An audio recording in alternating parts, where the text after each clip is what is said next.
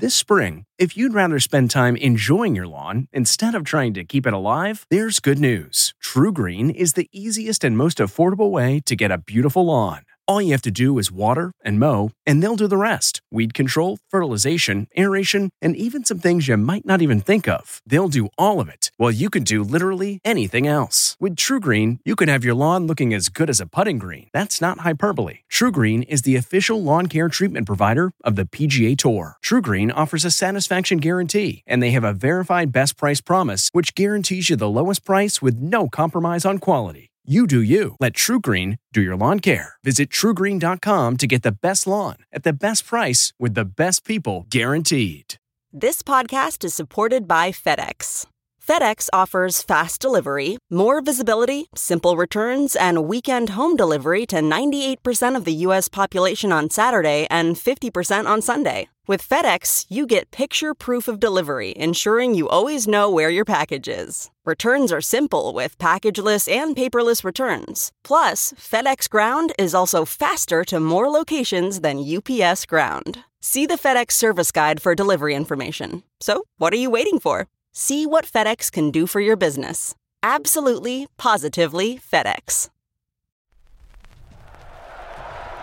Five, four, three, two, one. But who's counting, right?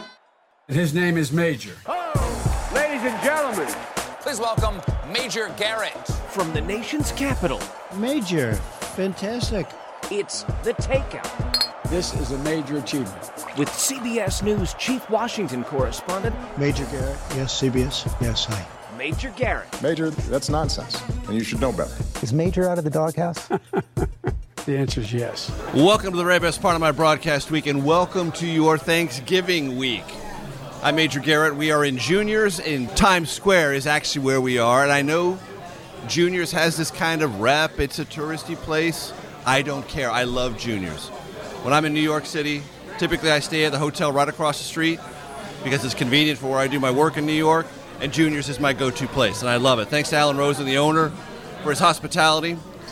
For those of you who are accustomed to this show, and believe me, I thank all of you and our loyal audience, whether it's on CBS News streaming, podcast platforms, or great radio stations around the country, including SiriusXM POTUS 124. You know what we do on Thanksgiving week? We lighten it up. No more politics and policy. We either do one or two things food or football? Well, this week it's football, and I can't have a better guest. Actually, I've been jonesing for this episode. We've been trying to work it out for the better part of a year. Nate Burleson, my colleague at CBS News, one of the hardest working people in our industry. He's a Nickelodeon. He's got NFL Today. He's got CBS Mornings. He's got a fashion line. He's got an investment firm. He's a husband, a father, all around great guy. Nate Burleson, thanks for hanging out. Major Garrett, I appreciate you, baby. And just so you know, for those of you who are watching, you can catch this, but those who are listening, I want you to know what Nate Burleson's morning meal is. Mimosa, that's right, grits and sausage. And I love the way you roll, my brother. We're going to start this thing off right, exactly. right? This is Thanksgiving week. We are celebrating life, family, football, right. and some fun. Exactly. So I, I wanted to make sure that um, I'm in the right mood. And mimosas, they always get me in the right mood. Exactly. And of course, this is not only American Football Week, Thanksgiving week, it's World Football Week. You know, the world would say the real football. Yeah, football. We call it soccer. Right. But the World Cup is going on. So all the best to Team USA. That's right. That's right. So, Nate, uh, I want to talk a little bit about your NFL. I want to talk a lot about your NFL career. But before we get to that, yeah, I'm not sure everyone knows where were you born? And give us the early story of Nate Burleson okay. and this as I read, tight knit, yeah. heavily athletic family. For sure. Um, I was born in Calgary, Alberta, Canada. Um, my mom and dad had four boys. I was the only one born outside of the country. Um, my dad, after going to the University of Washington, I'm having a short stint in the NFL, USFL for the LA Express. He ended up playing nine years in the CFL for the Calgary Stampeders. Um, and my mom was visiting him. I came out early. She wasn't expecting me to. Um, so I ended up um, being born in Canada, but then raised in Seattle. So, you know, I, I tell the story um, that I'm proud to be born in Canada because it, it kind of set the tone for my life. The reason I was born there is because my dad was playing football. The reason mm-hmm. that I chased football as a goal was because of my father. So, um, just trying to em- emulate him put me in a position where – you know, I was a student athlete, scholarship offers were flying in for track, basketball, and football. And I picked football, and it opened up doors really for the rest of my life. And your brothers are all athletes too. Yeah, yeah. Listen, my, my oldest brother, he played at the University of Washington as well. Um, he's Alvin, Alvin the second, and then Kevin Burleson played at the University of Minnesota basketball, Golden Gophers. It's funny because when I got drafted by the Minnesota Vikings in 03, he was graduating from the University of Minnesota, so we were there at the same time, crossing paths. Um, he ended up playing for the Bobcats, played overseas in Heidelberg, Germany, among other places. Came back as a coach. He spent the last few years with the Houston Rockets, the Minnesota Timberwolves, and now he just started as a head coach for the Houston G Leagues team, um, the the Vipers. So he's on this coaching journey. And then my little brother played at the University of Nevada basketball. So we went football, basketball, football, basketball, and that's just my side of the family. My wife, she um, graduated with her master's, uh, former collegiate hurdle champion indoors. Her brother, six seven shooting guard, was Arizona State basketball player of the year. Um, he's six seven, and her dad's six four. So we have this uh, this mix of genetics Yes. firing off. Yeah, no uh, doubt. athletically, but at the very base of it, a family that is based around academics. You know, we've always thought to ourselves, be thankful that we're blessed genetically, but you have to ride the academic wave as long and as far as you can.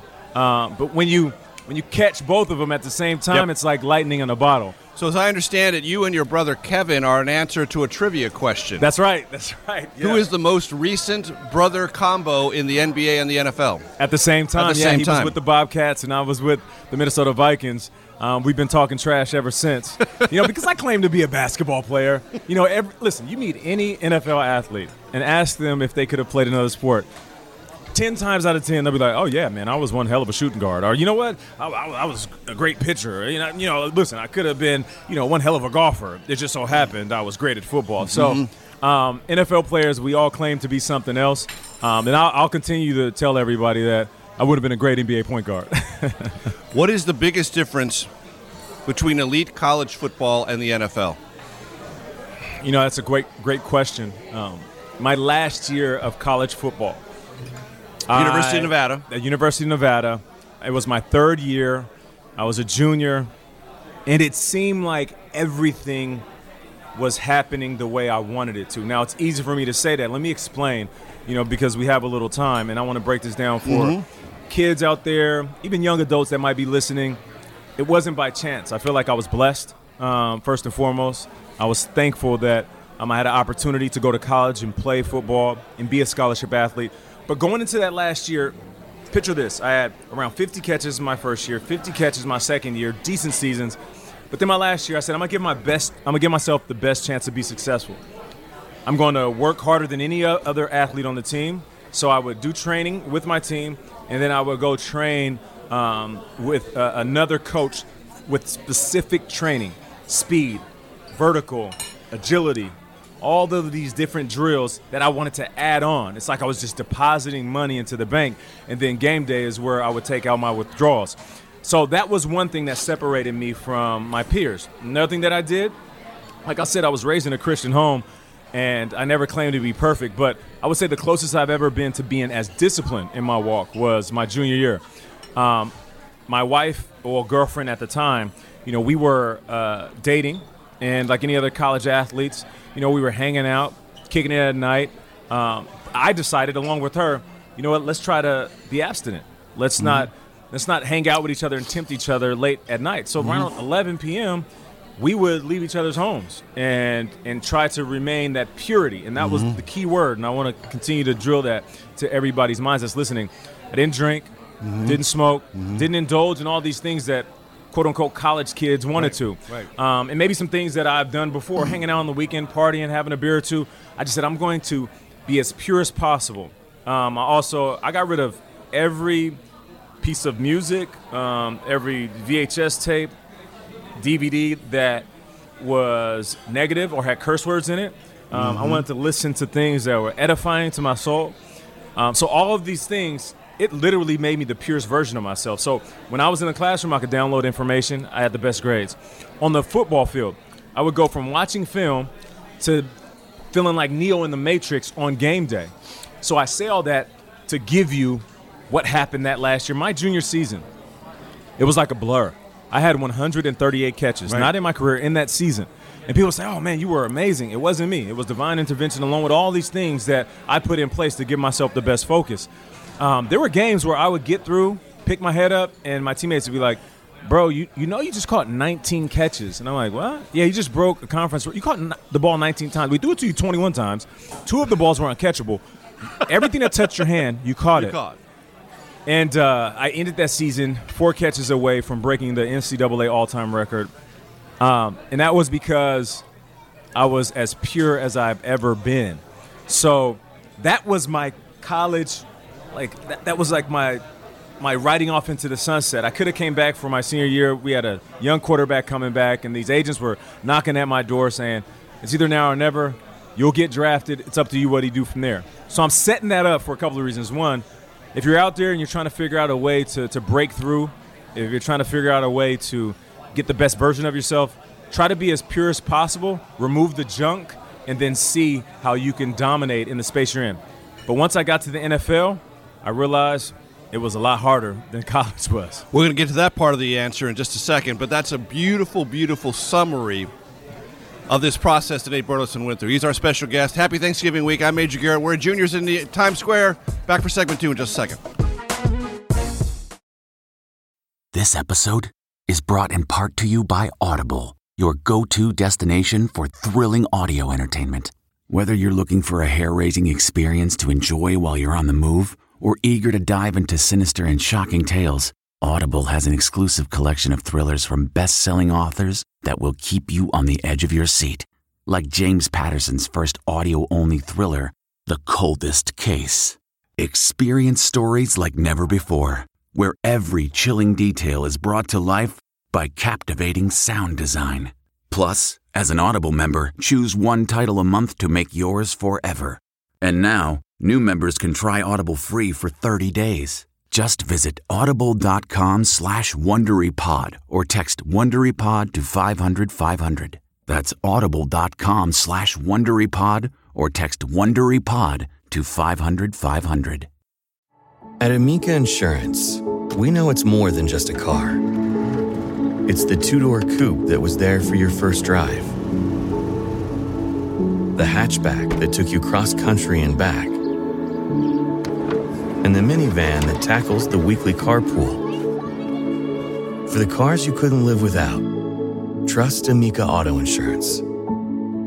Amica, empathy is our best policy.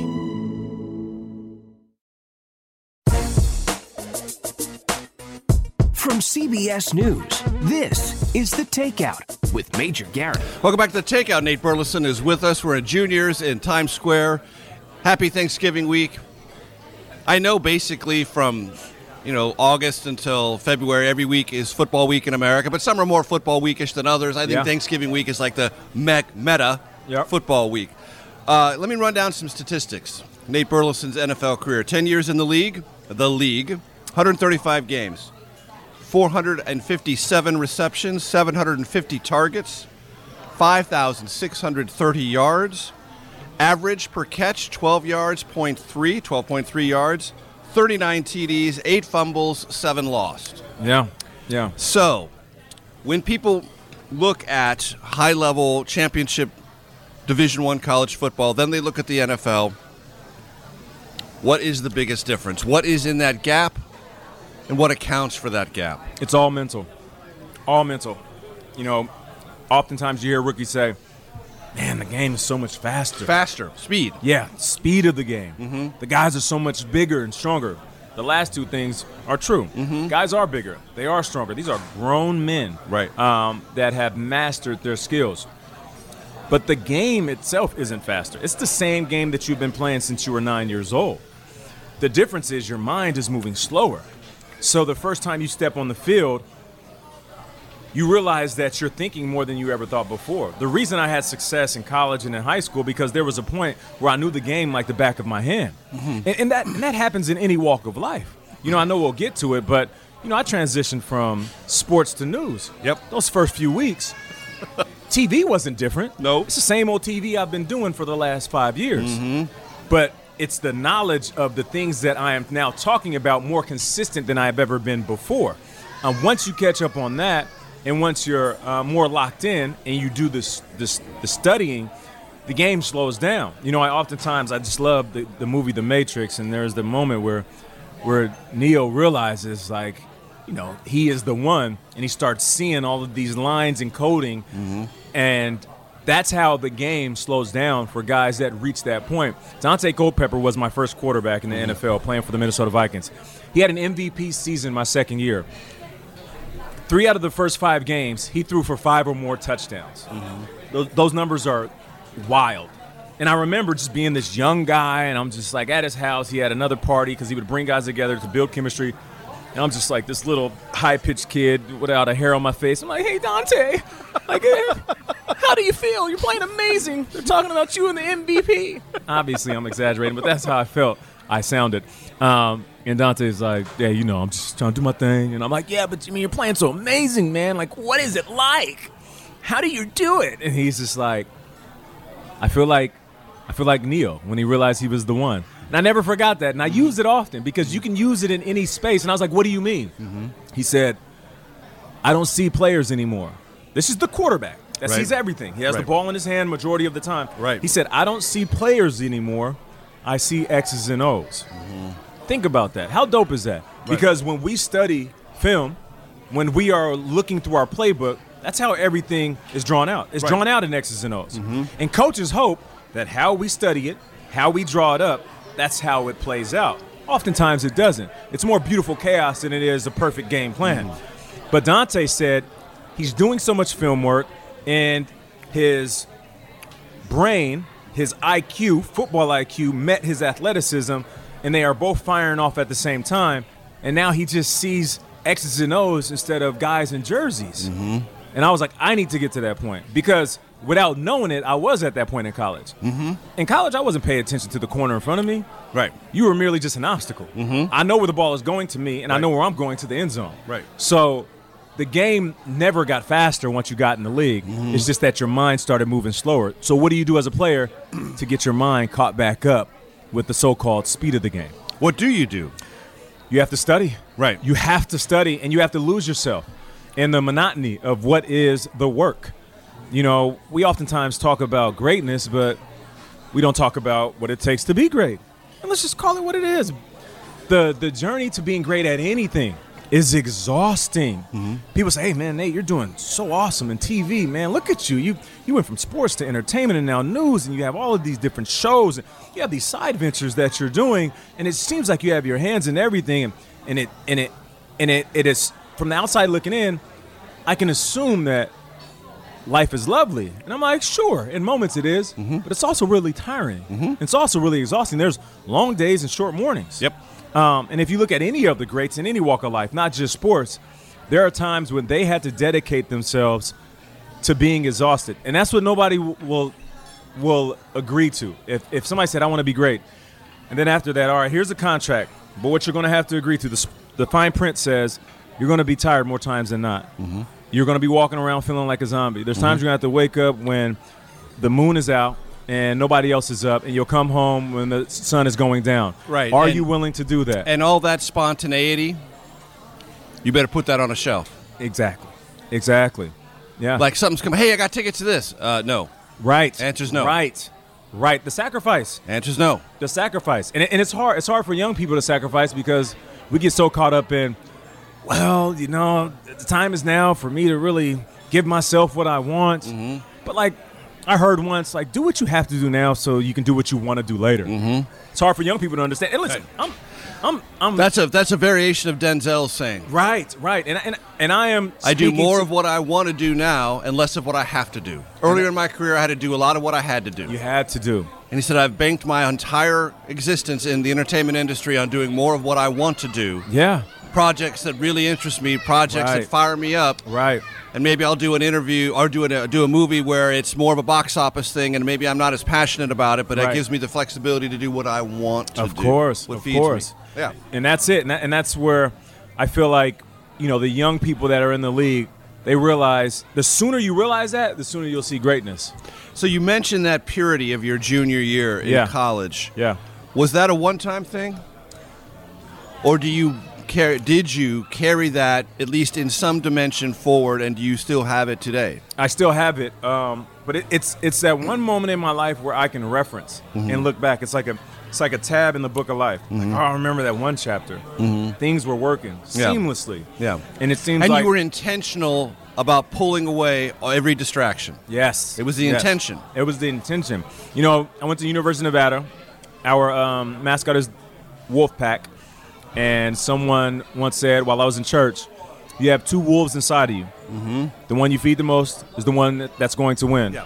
It's the flesh and the spirit. Mm-hmm. And uh, you know that that was that season where I tapped into that. And to your question, there's times where you feel like you might be distracted. You might be distracting yourself. Mm-hmm. Um, but I can always reference that. Like Nate, get back to that. Find purity in your life. Where Mm-hmm. where are things that you can can clean up and allow yourself to be the best husband, father, friend, coworker, Mm-hmm. Right. um, best media personality you can be.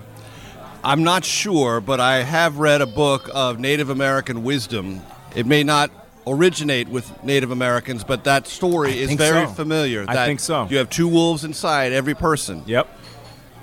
One can be uh, growling and intense and quote unquote evil, one can be good, and the one you feed is the one that will grow and eclipse the other. Eventually become who you are. Mm-hmm. And we have to realize that. And it's it's fluid, right? It's not just one moment in your life. Right. It's our entire lives. Mhm. Like trying to do what is right and do what we think we're good at is a lifelong journey.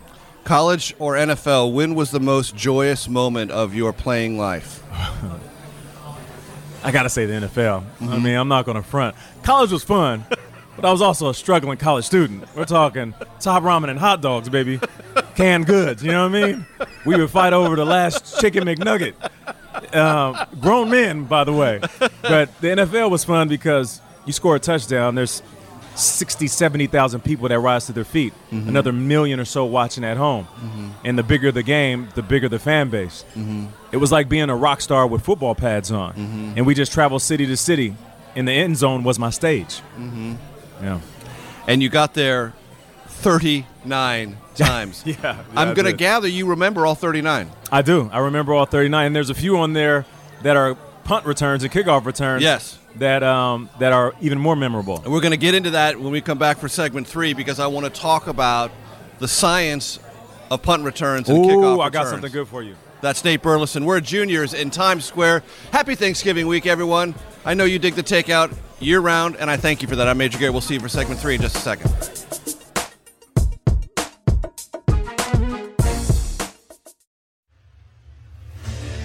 What makes a life a good one? Is it the adventure you have?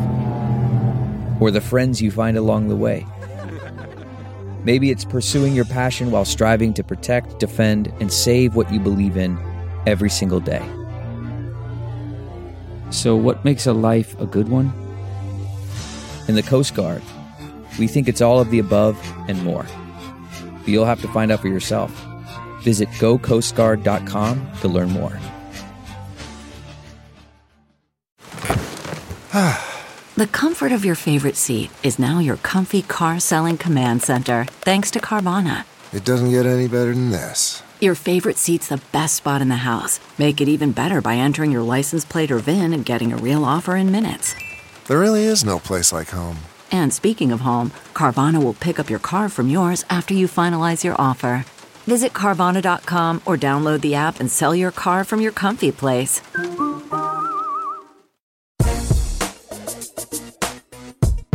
CBS News, this is The Takeout with Major Garrett. Welcome back to the Takeout. Junior's is our host restaurant. Many thanks to them here on Times Square. A favorite of mine, it really is.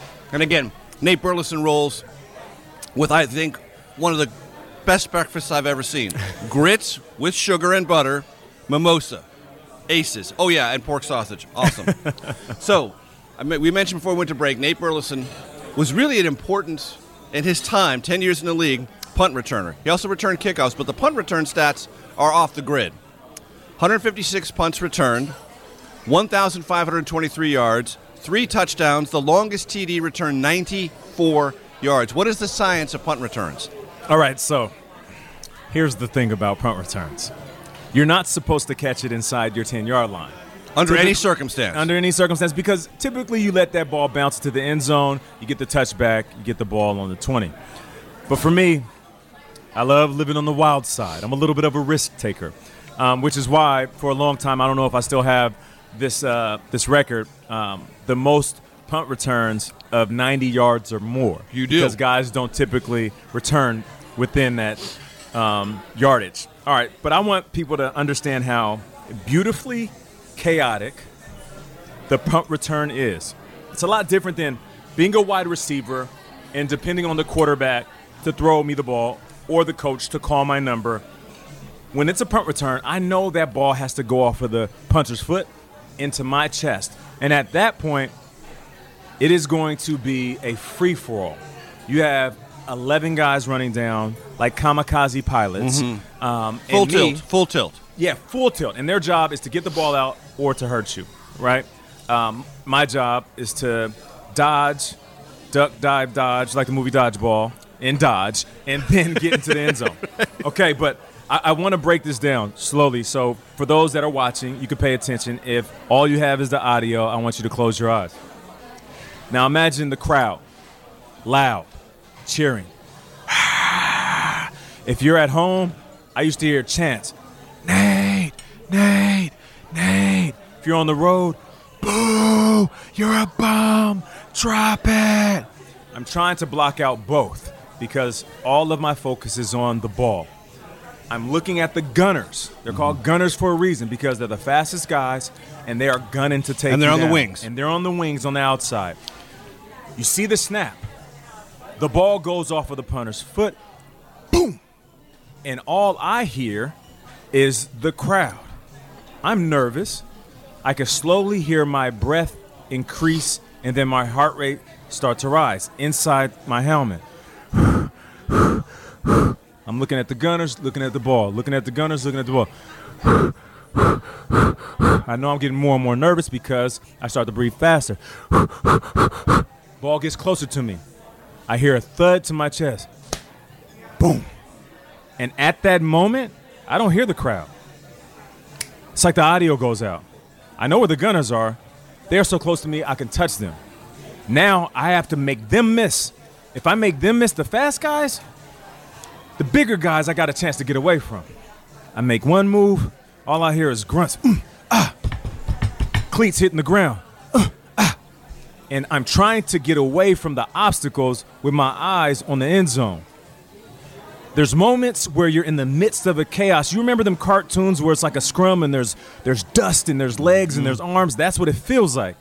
But then it's almost like God opens up a window and all I see is a bright light. A and I am not exaggerating. A lane. It's a lane and it's like ah and your mind, your mind is like hit the gap, shoot the gap, attack the window.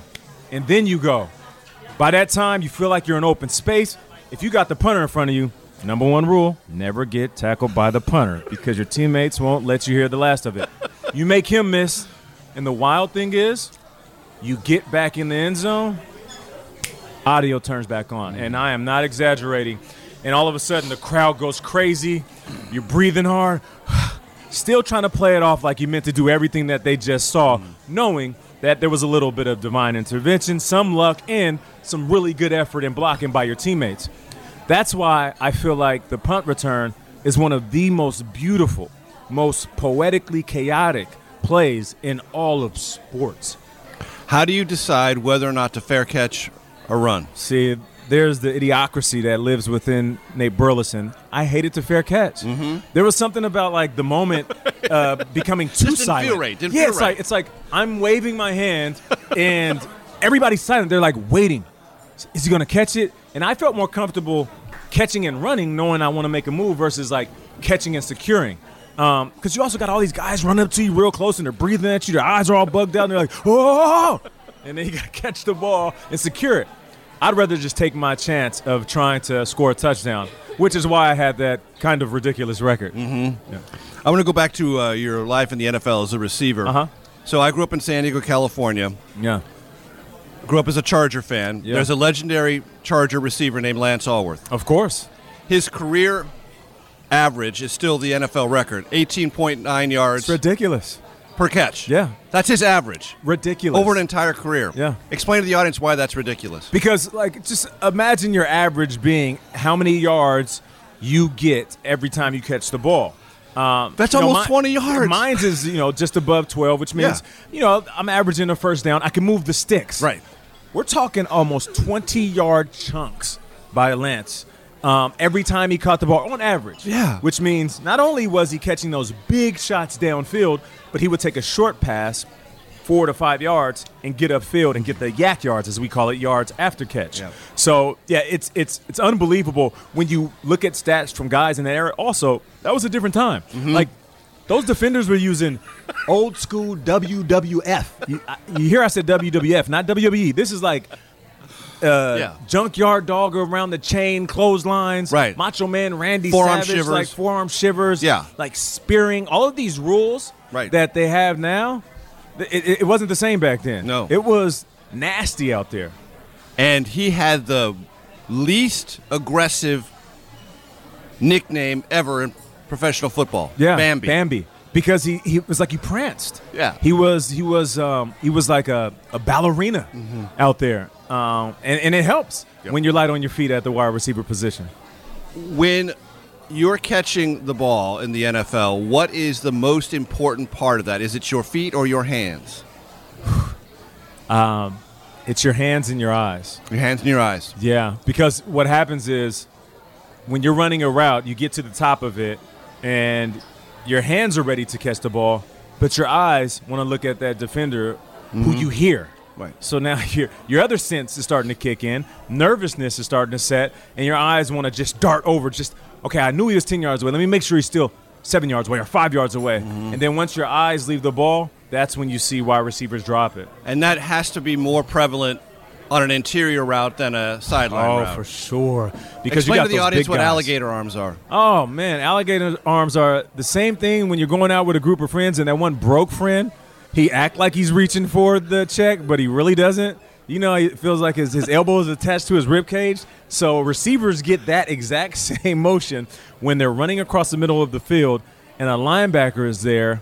You know, I remember seeing um, Ray Lewis um, and and thinking to myself, all right, I could either catch this and take a hit and possibly risk snot bubbles running down my face, or I can give him the alligator arms and have the embarrassment of Ray talking trash, but then my teammates knowing that I gave up on the play. So I decided to catch the ball and take the hit. You know, that's why I probably had a few surgeries while I played. Mm-hmm. You know, I wasn't turning down a big hit because there was a big guy waiting on me. But yeah, alligator arms happens a lot. And now that I mention it, you'll see it uh, when you, when when it happens in the NFL. Injuries are inseparable from the NFL game. Right, right. Correct? I've had a bunch. I, I've had ACL, PCL, MCL, broken leg, torn thumb, broken finger, broken ribs, broken nose, two separated shoulders. Of course, I've had concussions, fractures in my ankle. um, all of that all of that in the NFL. all of that in the NFL. I think one separated shoulder was in college for the most part. All of that in the NFL. So 90% of the injuries you just described happened in your time, your 10 years in the league. Most most definitely. And I didn't know they were as bad until I retired. Until you retired and you found out. And I had to go to a doctor who wasn't attached by the NFL to really give me the full detail of my injuries. That is the voice of Nate Burleson. We are at Junior's in Times Square. What a great conversation this is. Happy Thanksgiving week. Happy football week. Back for segment four in just one second.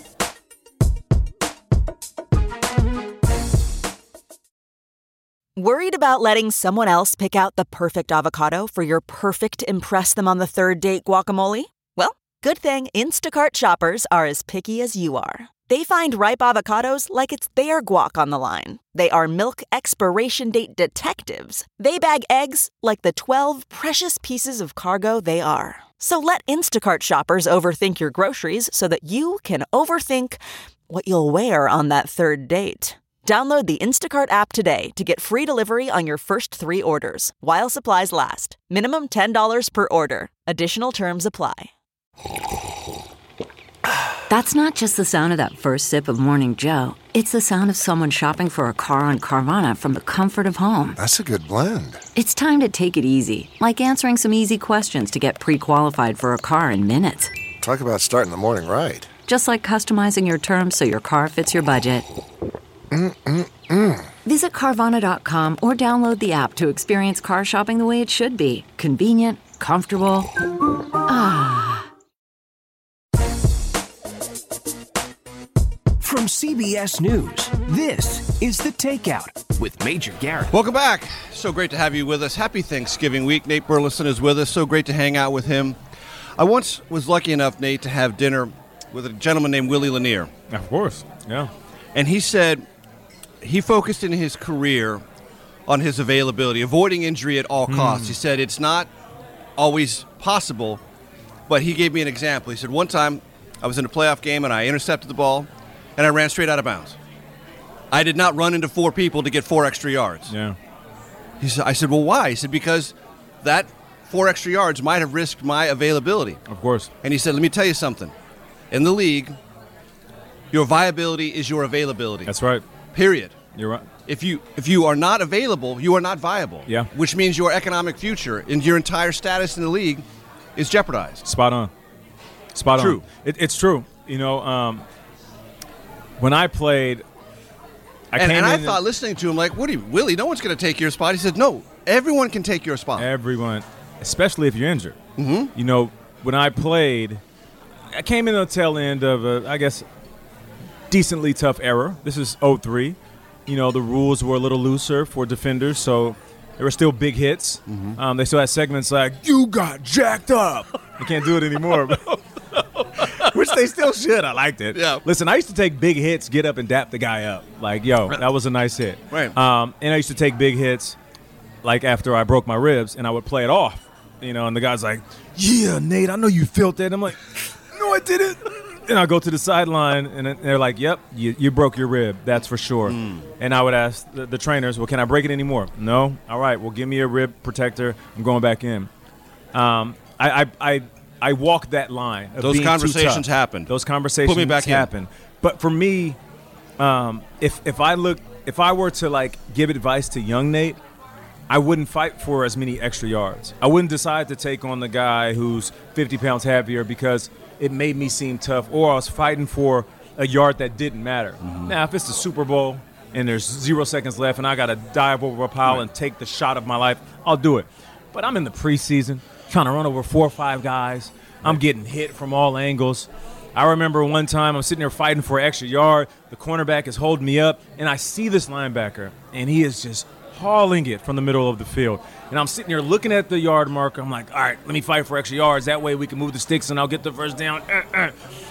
And he's like a freight train. I can see it in his eyes. And there's nothing better for a linebacker to hit a little guy because we shake him all game long. So it's like, finally, it's you know, it's like, it's like when when Tom the cat finally catches Jerry, you know. Right, right. So he was just running, looking at me, licking his chops, and I could have just slid down, and he he had to he's up, but I stayed up and I wanted to take the hit. He hits me, boom, lights out. But I was in the pile of a guy that was holding me, so nobody realized that I just had a concussion and my lights went out. And the guy that was holding me up, he probably was thinking that I felt like a baby in his arms because I went limp for a second and I woke back up. I walked to the sideline and I was thinking to myself, why did I take that hit? It was so unnecessary. But I did that time and time again. Now, sometimes it was worth it. Sometimes I ran over a guy and the crowd got hyped. My team got juiced up. We got the momentum. They're high fiving me on the sideline and it looks great on my highlight. But if I could do it all again, I wouldn't because there's a ton of surgeries and procedures that I had that were a direct result of my quote unquote toughness on the field. We've had DeMaurice Smith, uh, executive Yeah. director of the NFLPA, on this program. Yep. We've had Eric Winston, uh, who's president of the NFLPA, and we've talked about this before, but I want you to personalize it for my audience. This concept of being on the roster, being on the 53 man, what that means in terms of one year in the league, Yeah. or when you get to that magic That three and a half. Yeah. At three and a half, four year mark is when you know that um, you will start to get the kickback of being in the league. You're, you, get that retirement plan. Um, and I, I will say Healthcare. this the health care, the, the, the NFL does a great job when it comes to 401k, the retirement funds in place. Um, now, know they've, they've done better since I got in. Um, but once you hit that magic number, now you're somewhat comfortable. I got to be honest. When I first got drafted, I was a third rounder out of Nevada, and of course, every kid dreamed of being in the NFL, but you, I wasn't the guy that was blessed enough to be the superstar everywhere I went. So it wasn't one of those things that I talked about every single day. Um, so I assumed that I'd be out um, within two and a half, three years because that was the average at the time. Mm-hmm. Which is why when people ask me what were your interests while you were playing, I say, well, I owned a restaurant and I started an investment firm and clothing lines, and I was writing poetry and scripts, and you know I was uh, dibble dabbling in um, media, sports, local news. Why were you doing all of those things? Because I thought that the light of the end of the tunnel was much brighter than it actually was. Mm-hmm. I got past that two and a half, three year mark, and I was like, oh wow, it's year four, year 5 and I got to ten and eleven, and that's when I realized the benefit of being on the 53 man roster every year for 11 years and then still getting my mail today and being able to show my kids my health care plan, Right. my retirement funds, plural, Mhm. um, and what I was able to invest in my 401k while the NFL matched it throughout my career. Like it was, it's it's the bigger reason of why you want to make that roster and last. And I tell guys that all the time. Look, it's great to be the superstar, but make sure you take care of your money and you're on top of your retirement fund. Um, so that way, when you're done playing, you can look forward to these ladders of income as you retire. And so many players live the next man up life. No doubt. Your second year was breakout because you were the next man up behind Randy Moss. Randy He tore Moss. his hamstring. One of the greatest receivers of that era. One of the greatest receivers of that era. I remember him tearing his hamstring and them saying he's going to be out maybe four to six weeks. For some reason, I didn't think he would be out because he was such a superstar. Because he was Randy Moss. Because he was Randy Moss. He was like a superhero to me. And you know they're saying, hey, all right, Nate, you know it's going to be on you, second year player. We're going to feed you a little bit more. And I'm nervously shaking my head. Yes, yes. I remember being in the weight room, me and Randy crossing paths. He looks at me. He said, "Hey, yo, Dummyson." He called me Dummyson because my rookie year over the summer I made a lot of mistakes. And sidebar, he said, "Hey, Dummyson, get in the playbook." So that was my nickname for a long time. So he catches me in the weight room. He says, uh, "Hey, Dummyson." I'm like, "What's up, man?" He's like, "Look, I'll be out about a month or so. Take advantage. That's what this game is all about. Catch as many balls as you can in the time that I am out, because when I get back, damn near every ball is coming to me." And I, I looked at him. I nodded my head. I thought about it for a second, and I was like, "Well, I got a window of time to get my rocks off." Right. And I sure did. I became one of Daunte Culpepper's favorite targets, and that was the season I put up a thousand yards. Mm-hmm. And when he came back, now I wasn't just a guy; I was the Robin to his Batman. Right. Two quick questions before we have to wrap Yeah. up this part of it. How important is the precision of the route run, Oh, and what difference have gloves made for receivers? Well, the precision of the routes is important, and every route has to look the same for the first 10 yards. That's why the great receivers are great. You look at Jerry Rice, looks like he's running one route before he breaks in a million different ways. So you have to be finite in all of your movement, have to be crisp in and out of your breaks. And you have to minimize all the tail signs. It's like poker. You can't give any tails to a good DB because they know when you're going to stop and they'll jump all over you. The gloves, Oh man, it's like it's like stickum back in the day. Remember when they they told the guys they couldn't have the sticky stuff on their hands, Right. And they're just grabbing everything like Spider Man. Gloves are very similar to that. It's like patent leather on your hands. The only thing is when it gets wet, that's when the real hands show up because you can't use that patent leather in the rain. And gloves cannot make up for bad hands. You're right about that. That's Nate Burleson. What a great, great, great thrill and pleasure it's been for me. For those of you in our radio audience, happy Thanksgiving week. We need to say farewell. For those of you on our podcast platforms and on CBS News streaming, you are going to want to stay around for the Takeout Outtake Especial. I'm Gay. We'll see you next week. Okay, picture this. It's Friday afternoon when a thought hits you. I can spend another weekend doing the same old whatever, or I can hop into my all new Hyundai Santa Fe and hit the road. With available HTRAC, all wheel drive, and three row seating, my whole family can head deep into the wild. Conquer the weekend in the all new Hyundai Santa Fe. Visit HyundaiUSA.com or call 562-314-4603 for more details. Hyundai, there's joy in every journey. CarMax is putting peace of mind back in car shopping by putting you in the driver's seat to find a ride that's right for you. Because at CarMax, we believe you shouldn't just settle for a car, you should love your car. That's why every car we sell is CarMax certified quality so you can be sure with upfront pricing that's the same for every customer. So don't settle. Find love at first drive and start shopping now at CarMax.com. CarMax, the way car buying should be. From CBS News, this is The Takeout with Major Garrett. Welcome to your Takeout Outtake Especial, and this is an Especial on top of an Especial for me. I'm telling you, Nate Burleson, it's such a great hang. It's such a great conversation. I love being with you. I I, love learning you. from you. Um, a little bit more football, then we're going to get into our threshold questions. But on football, what is, for the casual or even the above casual fan, the science of a fumble? Is that a a failure on the part of an offensive player, or is that a tactical success for a defensive player? It's a tactical success for the defensive player. Um, it's more genius for a defender to come in and not just wrap you up and get the tackle, but use his offhand to either rip, punch, or just simply strike the ball out. Um, what happens is when an offensive player becomes a runner, we're distracted by all of these things. The defender who's in front of us, the journey to the end zone, the chaos of the crowd. It could be the weather. It could be Where cold, the sideline is, sideline, yardage of these different markers. factors.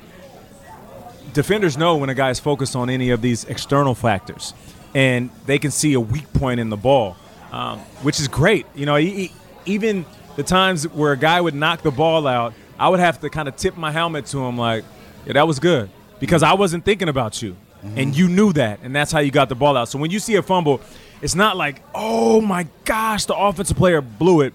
More so, give the applause and the credit to the defender who got it out. What's the walk back to the sideline after a fumble? Oh, fumble? it's the worst. It is the worst because you got your head down, your shoulders are slumped, and you're just waiting for somebody to tell you it's okay. And if it's at the end of the game, there is no one that can make you feel better. Because even though there's moments in the game where your team could have played better, that one fumble decided it all. Mm-hmm. So we have uh, our favorite threshold questions. Every Okay. guest has Okay. answered them for the better part of six years. Okay. Take these in whichever order you prefer and take as long as you want with the answers. Okay. Most influential book in your life and why? All time favorite movie? And I may give you two answers on that sports and regular. Okay. Or non sports. And then uh, Nate Burleson is on a long flight or a long drive and he is going to really get into some music that makes him very happy. What kind of music, artist, or genre is that likely to be? Okay. Um, Malcolm Gladwell, Outliers. Why? You know, I- I- Why? Because when I read it, it was after my NFL career. So it was validation why I saw success in the NFL because at that point I had been playing the game of football since I was nine. So I put in my 10,000 plus hours. So I was able to pat myself on the back without being self serving um, and, and appreciate the grind, appreciate the 10,000 plus hours. This was after I found success in my TV career. I'd already won an Emmy at this point. And sometimes it's hard to explain to people why you find success in a new chapter. And I don't ever want to take full responsibility of the success that I may have right now at this point in my life. There's so many people that have had hands in who I am as a media personality, as a host. Um, but the book, it confirmed. I left the game not as a new guy walking into TV. I left the game as a guy who started my TV journey my rookie year of the NFL. I would fly myself to LA, work at the NFL Network, not be on camera, rub shoulders with producers, sit behind the scenes. And I had one host, Dan Hellie. Um, I appreciate you more than you know. He told me while we were working together, when I was just a player being an analyst, he said, pay attention to what I do as a host. He said, because the moment you learn how to host is the moment individuals like me become non existent. And when we can't show up, they don't have to scramble to find somebody else that never played the game. Right. They can use you. Right. And from that moment on, I started paying attention to him, reading the prompter, and then I read that book, and I was like, oh, I put in my 10th. I don't have to feel bad about being good on TV. I put in some 10,000 plus hours. I'm not saying I'm great. I have a lot of learning to do, but I don't have to feel bad about being good. So that's Nope. why I love that book. Um, my favorite sports movie. Um, all right, I'll give you my favorite movie and then my favorite sports movie. You know, I, I really love um, comedies. And I thought that Bad Boys with Will Smith and Martin Lawrence is just a classic film. Two guys, uh, you know, about friendship and commitment. Yep. Um, giving each other crap throughout. And it was this introduction of who Will Smith and Martin Lawrence could be on the big screen. I love that from a comedic standpoint. Um, in a good action movie. Yep. Uh, it makes me smile every time I watch it. Sports movies, it's a toss up. For some reason, I just really love The Sandlot. It's Yeah. just a, it make, it's a feel good movie. Come on, man. If you learn how to pickle the beast, Benny the Jet Rodriguez, it's just a great Smalls, film. you're killing me. Yeah, Smalls, you're Killing killing, me. And then, and then you know, they saw the they saw the babe. They saw the great Bambino. He saw him in his dreams. He said, "Remember, um, heroes get remembered, but legends never die." Like that is just a classic quote. Um, and then Wildcats with Goldie Hawn back in the day. There we A go. very inappropriate sports movie, but and I don't know why I was watching it at that age. then a long ride home. Yeah, music. Music on a road trip, a long ride in the car. I'm putting in Jay Z. Mm-hmm. Why? Because I love hip hop, but I love hip hip hop that is thought provoking. Mm-hmm. There's been an evolution of Jay Z from the young guy talking about how he came out of Marcy Projects, had to sell dope to find his way in life, to now evolving and teaching the young listeners of music about what's important in life. Now he talks about investments and how he wants to embrace his culture and learn more to, more about who he is and where he's going, and also somebody who can identify with his mistakes, where he was, and where he wants to go in the future. So, I love Jay Z. I, I, I would be listening to Jay Z. Public service announcement. Allow me to reintroduce myself. My favorite song. Businessman. Yes, I'm a. I'm not a businessman. I'm a business man. Man. Yeah. Nate, my pleasure. Oh, Thanks man, for being thank here. you. Appreciate you, man. Happy Thanksgiving week, everyone. This has been your Takeout Outtake Especial. We'll see you next week. The Takeout is produced by Arden Farhi, Jamie Benson, Sarah Cook, Ellie Watson, Jake Rosen, and Ashley Armstrong. CBSN production by Eric Susanen. Follow us on Facebook, Twitter, and Instagram at Takeout Podcast. That's at Takeout Podcast. And for more, go to takeoutpodcast.com. The Takeout is a production of CBS News. If you like the takeout, you can listen early and ad-free right now by joining Wondery Plus in the Wondery app or on Apple Podcasts. Prime members can listen ad-free on Amazon Music. Before you go, tell us about yourself by filling out a short survey at wondery.com/survey. The Hargan women seemed to have it all. We were blessed. My mom was amazing. But detectives would soon discover Inside the house, there were the bodies of two women. a story of betrayal you would struggle to believe if it wasn't true. I am just praying to God. This is a sick joke. From 48 Hours, this is Blood is Thicker The Hargan Family Killings. Listen to Blood is Thicker The Hargan Family Killings wherever you get your podcasts. I'm CBS News correspondent Major Garrett, host of the podcast Agent of Betrayal, the double life of Robert Hanssen. During the Cold War, FBI agent Robert Hanssen traded classified secrets to the Kremlin in exchange for cash and jewels. In the podcast, you'll hear from Hanssen's closest friends, family members, victims, and colleagues for the most comprehensive telling of who Robert Hanssen really was. Binge the entire series now. Agent of Betrayal, the double life of Robert Hanssen is available on the Wondery app, Amazon Music, or wherever you get your podcasts.